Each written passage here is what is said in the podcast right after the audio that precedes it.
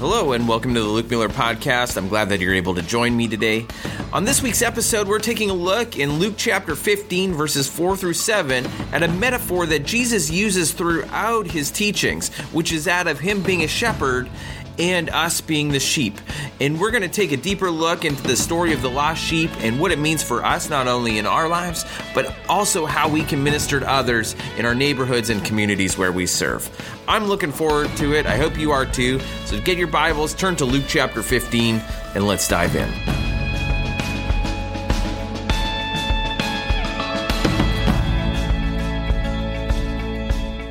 Today we find ourselves in Luke chapter 15, and as I mentioned, we are taking a look at a story or a parable that Jesus tells, which is one that you've probably heard before.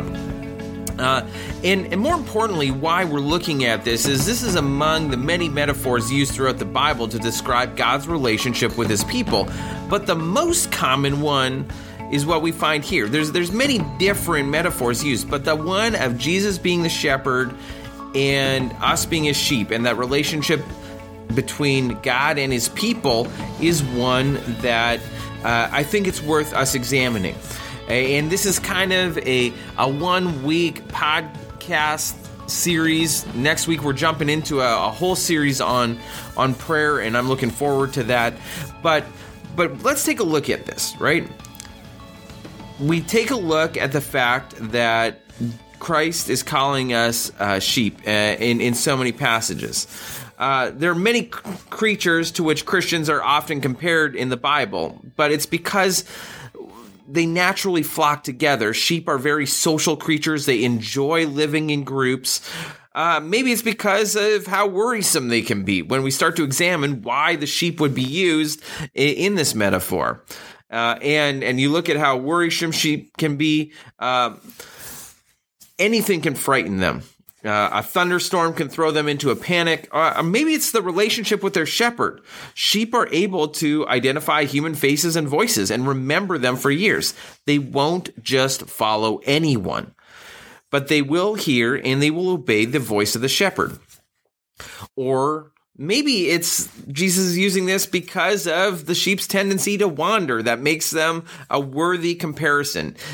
This seems like a whole lot of parallels that we can have, and there's a whole lot of reasons why Jesus may have wanted to use sheep and shepherd as that metaphor, but I think as we take a look at the story of the lost sheep, maybe all of those fit into different parts of our life, and maybe one is more prevalent now. Maybe it's frightening. We were being frightened easily, like sheep, or maybe it is that relationship that we have with the shepherd that we need to examine a little bit more.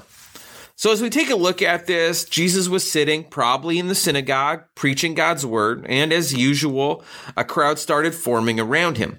But Jesus not only drew decent folks and respectable citizens, but he brought in tax collectors, there were prostitutes, there were thieves, and there were notorious sinners. They were drawn to Jesus like a magnet. And as if on cue, the Pharisees start grumbling. How dare he socialize with such sinners, they said. And in response, Jesus told them this short story about the lost lamb.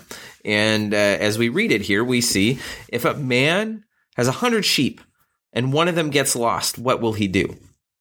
Won't he leave the 99 others in the wilderness and go and search for the one that is lost until he finds it? And when he has found it, he will joyfully carry it home on his shoulders. When he arrives, he will call together his friends and neighbors, saying, "Rejoice with me, because I have found my lost sheep." In the same way, there is more joy in heaven over one lost sinner who repents and returns to God than over the 99 others who are righteous and haven't strayed away. Now, with all of his parables, Jesus invents this story to illustrate some sort of spiritual truth. Jesus understood the power of a simple story. And stories are capable of building a bridge from one heart to another truth, and allows us to really see it in a different point of view. I mean, and this is a small little parable.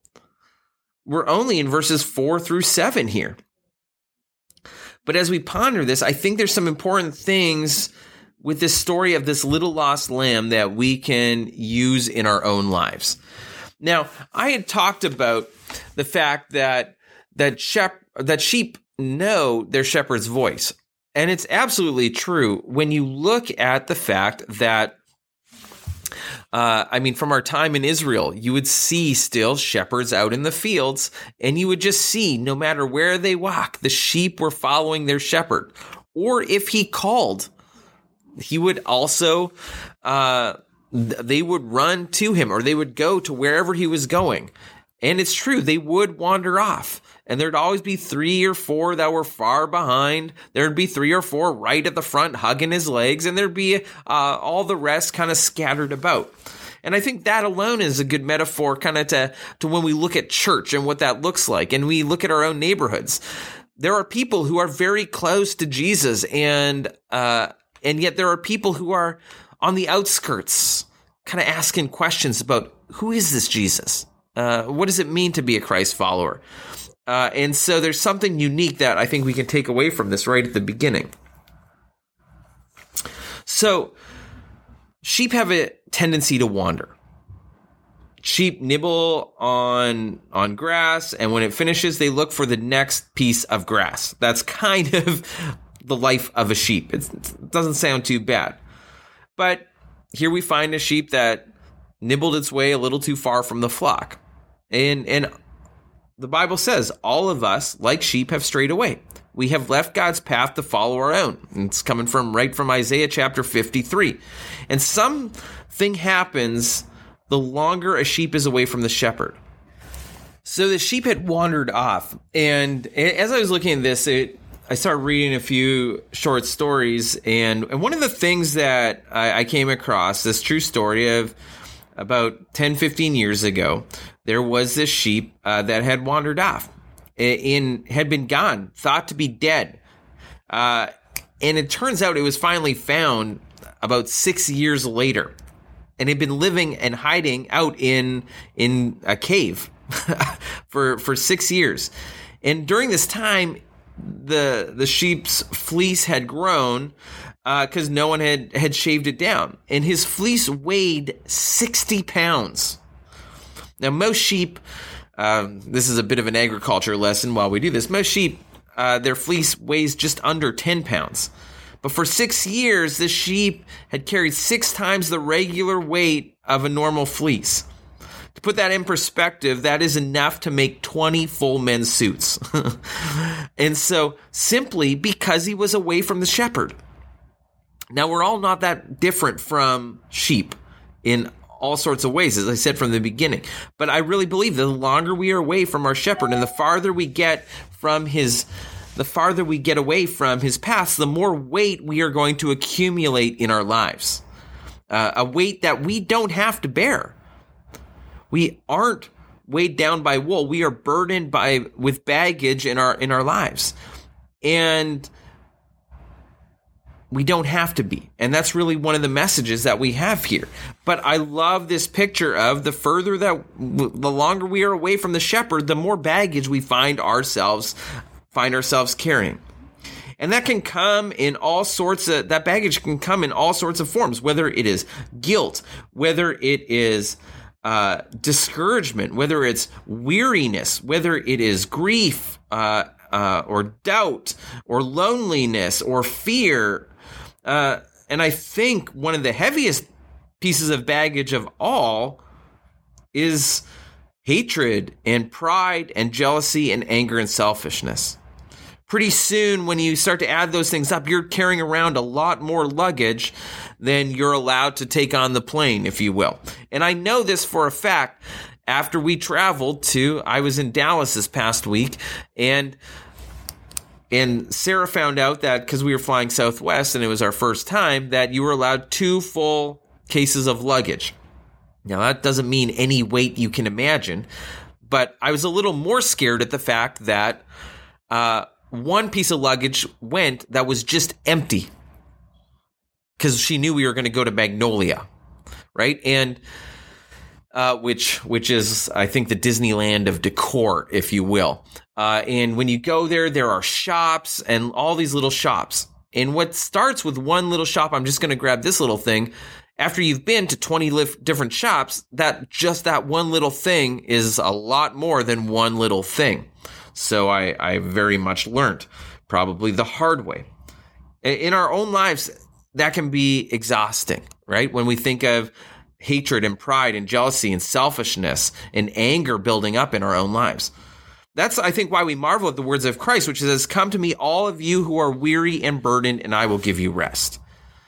You know, you pair that with the parable that we have today on that idea of carrying that extra baggage and that sheep that was lost.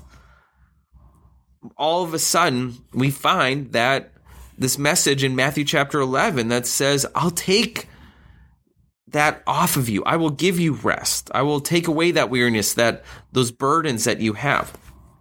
For the sheep, that 60-pound burden was removed. As all of a sudden the shepherd comes and removes it. Jesus offers the same for us, to bear the burdens that we were never meant to carry. He does so because he loves you. And the second similarity between us, that is the second similarity between us and the lost lamb in this story. Yes, the lamb was lost, but also the lamb was loved. Because the shepherd loved that one lost sheep, he left the 99 other sheep and set out in search of the one that was lost. That's what love does. And I think that's a challenge for us, understanding that, yes, I love church, but I also have to leave church and go back to my neighborhood or go. And for you, it may be going to your workplace or going to your school. But there's this realization that are there people that you love that you would leave everything so that they could know Jesus? Now, if you answer yes, there's definitely people in my life that I love that I want to introduce them to Jesus. We then find ourselves in the place of taking that passage of "For God so loved the world," and now there's that challenge of, okay, well, maybe it's not something just specific, one specific person that I'm called to love and go after. That one lost sheep in this metaphor is actually a world that doesn't know Jesus. Jesus once described his purpose for coming into the world like this: for the Son of Man came to seek and save that was lost. Even though it sounds cliche, it's important for us to understand that Jesus loves us. You're the apple of his eye. And as we take a look at this, Jesus entered the world to search out your soul. He chose the nails and the cross to win your heart. Love compelled him to look for what was lost. Logic says, stay with the 99. It's only one sheep that is gone. And for you Star Trek fans out there, Mr. Spock would, to quote Mr. Spock, he would say, the needs of the many outweigh the needs of the one. But that's what logic says. Love says otherwise. He could have had 1,000 sheep or 1,000,000 sheep, and Jesus still would have gone after the one. That's what love does. Jesus doesn't love planets or populations. He loves people. He doesn't love multitudes. He loves men and women. St. Augustine put it, he loves each one of us as if there was only one of us. So like us, the sheep in the Jesus story was not just lost, but loved.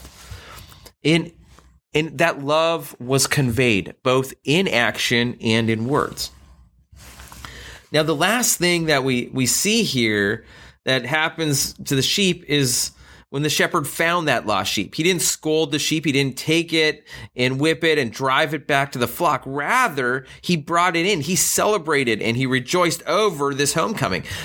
Taking another look at that key part in this parable. And when he found it, he will joyfully carry it home on his shoulders. When he arrives, he will call together his friends and his neighbors, saying, "Rejoice with me, because I have found my lost sheep." In the case, the point of the parable wasn't apparent from the beginning. Jesus states plainly, in the same way, there is more joy in heaven over one lost sinner who repents and returns to God than over the 99 others who are righteous and have not strayed away. Jesus doesn't make this point and move on. He wanted his listeners to underline it in the teaching that they were writing down, that they were hearing. For us, it is underlining it in our Bibles, highlighting it, bolding it, whatever you want. He ends up telling two more tales immediately following this one. Each has a very similar plot. And next was the parable about the woman who had 10 silver coins and lost one. She weeps, and when she finds it, she celebrates. Then there was the parable of the lost son, the prodigal son, as we know, who wastes his inheritance on living, but he comes to his senses and returns home, and his father throws a party. We can probably relate, can't we? Maybe you've never been a lost sheep, a lost piece of silver, or a lost son, but how many times have you lost your keys? I know I daily do this. In fact, if you ask anybody around the office where my keys are, they could tell you. The keys to my office are in my office door, because that way I can't lock myself out of my office. And yes, it is that bad. But I mean, we lose the keys. You go home, you lose the remote. Thank goodness for Find My Phone now, that it will beep where my phone is. I'm master at retracing my steps and searching for where I have been in order to find that which is lost. When you finally find the thing, you're actually excited, aren't you? When you have been searching for the remote, you've now got a brand new remote for your TV sitting in your Amazon shopping cart, and you're ready to buy it, and you find the remote, and there is a moment of excitement, isn't there? Finally, I found it. I mean, you probably don't feel like throwing a party, unless maybe it is Super Bowl Sunday. But Jesus says, in the same way, I tell you, there is rejoicing in the presence of the angels of God over one sinner who repents. He says this in verse 10. Have you ever wondered what makes heaven happy? I think you have a picture of this right here. In one of his books, Max Lucado writes, why do Jesus and his angels rejoice over one repenting sinner? Can they see something that we can't? Do they know something that we don't? And the answer is absolutely. They know what heaven holds. They've seen the table. They've heard the music. They can't wait to see your face when you arrive. They have been in the splendor of the King. So when you hear about angels rejoicing and what causes heaven to rejoice, you understand why this parable is so pivotal to understanding that. Is that these angels rejoice because they know what heaven is like. They've been in the glory of God, and they know one more person will be in the glory of God as well. And that is that motivation that we move forward with as we go from here. Understanding that there is rejoicing, but that also gives us an urgency in the mission that each and every one of us has. God's work will be complete. And there's that challenge again. If you, 1 John chapter 3:2 says, we have not been shown what will be in the future, but we know when Christ comes again, we will be like him. Of all the blessings of heaven, one of the greatest will be you. And understanding that gives us that motivation to act with urgency. And our prayer today is that you will worship God with joy. Yes, you will hear God's word and how it speaks to you and have joy in that.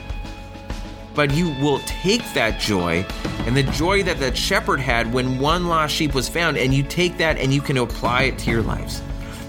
So as we finish here, I think it's maybe safe to say that maybe being compared to a sheep isn't that bad.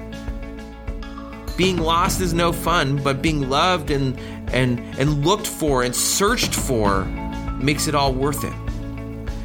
And even Jesus was known as the Lamb of God, and who wouldn't want to be like Jesus? So as we go from here, yes, we understand that sheep, if not looked after, carry baggage and then carry extra weight when they're not with their shepherd. And the further they are away from the shepherd, the more baggage they end up carrying. So today, maybe it's that challenge to how do I become closer to the shepherd? What in my life do I need to do to become closer to God? And I hope as we start to explore prayer, that will answer even one of the key questions that we're asking here. As we say, well, talking with God, having an active prayer life is probably one of the great starts to that. I'm going to leave it there before I jump into our next series. I'm looking forward to next week and the weeks to come as we take a look at prayer. I hope you are too. But until then, I will say take care, have a great week, and I'll talk to you next week.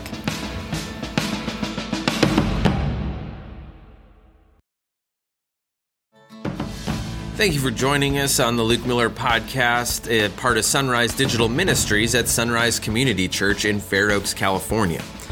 If you're wanting to know more about our digital ministries, you can download our app at the Google Play Store or the Apple Store, where you'll find Backshed Bible Study, Sunday Sermons, and the Luke Mueller Podcast.